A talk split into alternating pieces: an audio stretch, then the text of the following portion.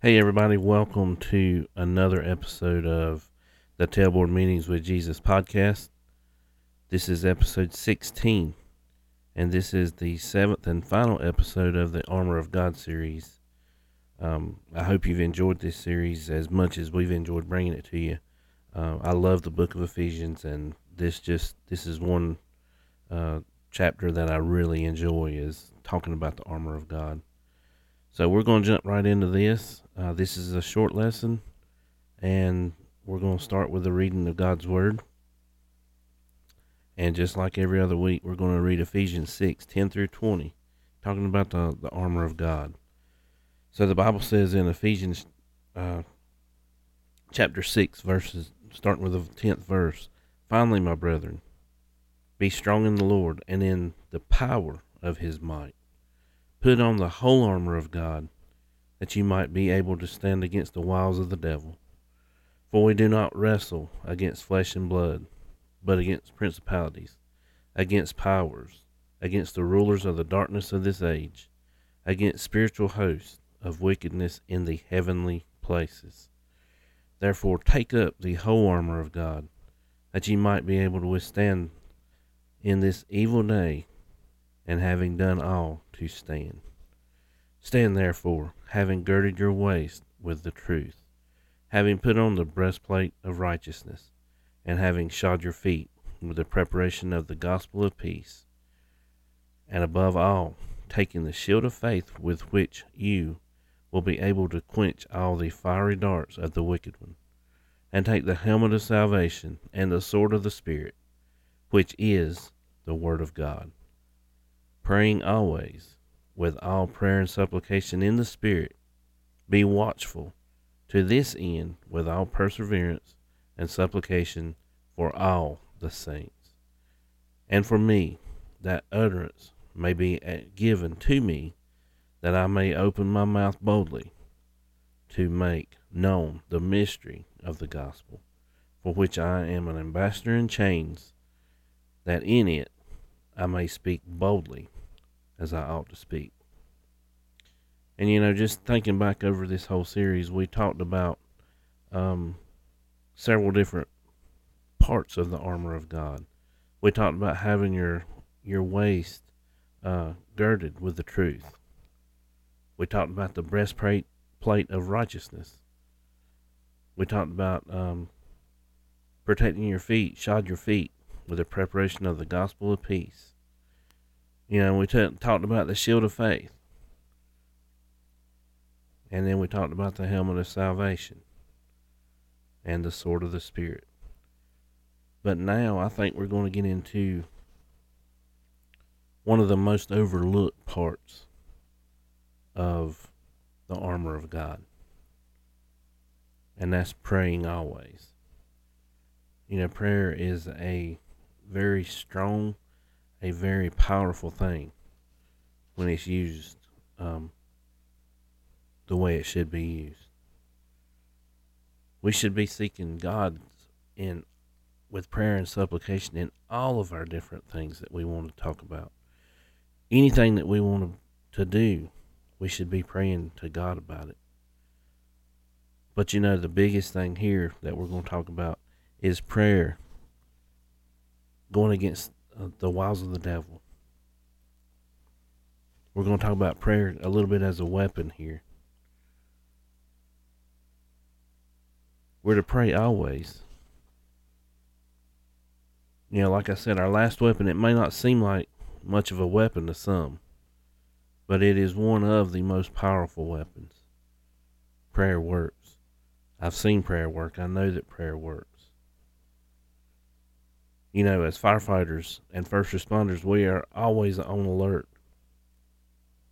Even if we're sitting around the firehouse or sitting around the base, um, we've always got to be ready when that alarm goes off. And you just just like when we're doing battle, we must always be alert and always keep on praying. The Bible tells us in 1 Thessalonians 5:17 to pray without ceasing. And a lot of times we have to think, well, how can we pray without ceasing? it's got to be at the, prayer's got to be at the forefront. Prayer has got to be a priority in your life. When we pray, we ask God uh, for our own needs in the battle. And we also ask God uh, for the spiritual victory of other saints. In other words, we pray for ourselves. We pray for um, what we need, what we need God to provide for us. But then again, we also pray for uh, our brothers and sisters in Christ for what they need during these spiritual battles. And you know, Paul finishes up by asking for prayer for himself, that he would remain bold. And you know, that's something that we should all um, not be ashamed of and not be afraid to ask. And that's to ask our brothers and sisters to pray for us. And prayer is not a special voice, a special language. Prayer is just talking to God. And you can do, you can pray anywhere at any time it doesn't matter. It don't have to be out loud. You can pray in silence. Um, it's unlimited on, on how you pray and where you pray. The main thing is to pray. And you know, like I said, this was a short lesson, and um, I hope you've got something out of this whole series. I have really enjoyed it. I think it's been a good series, been a good um, a good overview of of how we need to protect ourselves from the enemy. But you know, we need to make sure we need to check up and make sure that we know Christ as our Savior. And I try to end every week giving you an opportunity to ask Christ into your heart and to save you. You know, it's not all about salvation, but that's a start. You know, you have to you have to accept Christ and then you have to live for Christ. But I want to challenge you today. I want you I want to challenge you today to pray. If you've never prayed before, just talk to God.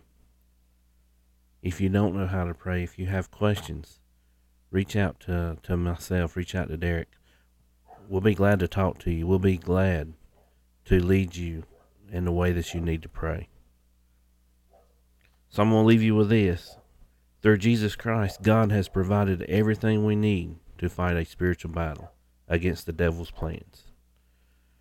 So as I close, I'm going to leave you with um, three questions. How often should you pray? Where should you pray? And do we need somebody else to go to God on our behalf?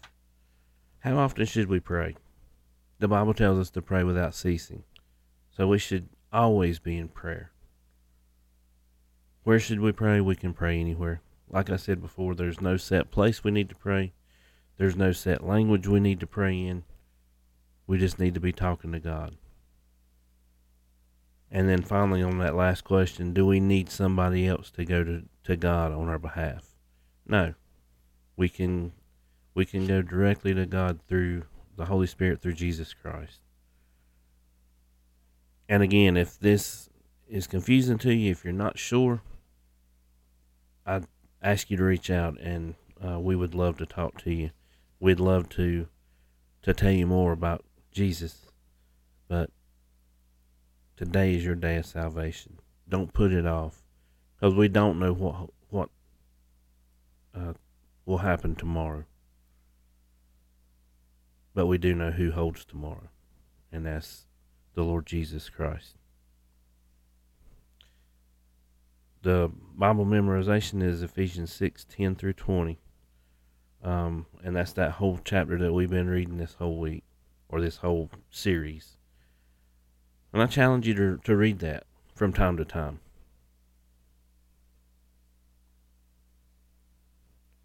It's just a good reminder of how we need to approach God with everything. And I'm going to leave you with a prayer request that Uh, I might regularly.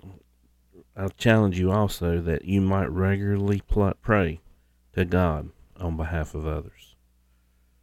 You know, go to God on behalf of other people, but just talk to God. I hope you have a good week. Again, if we can help you in any way, reach out. Go to our website, go to our Facebook page.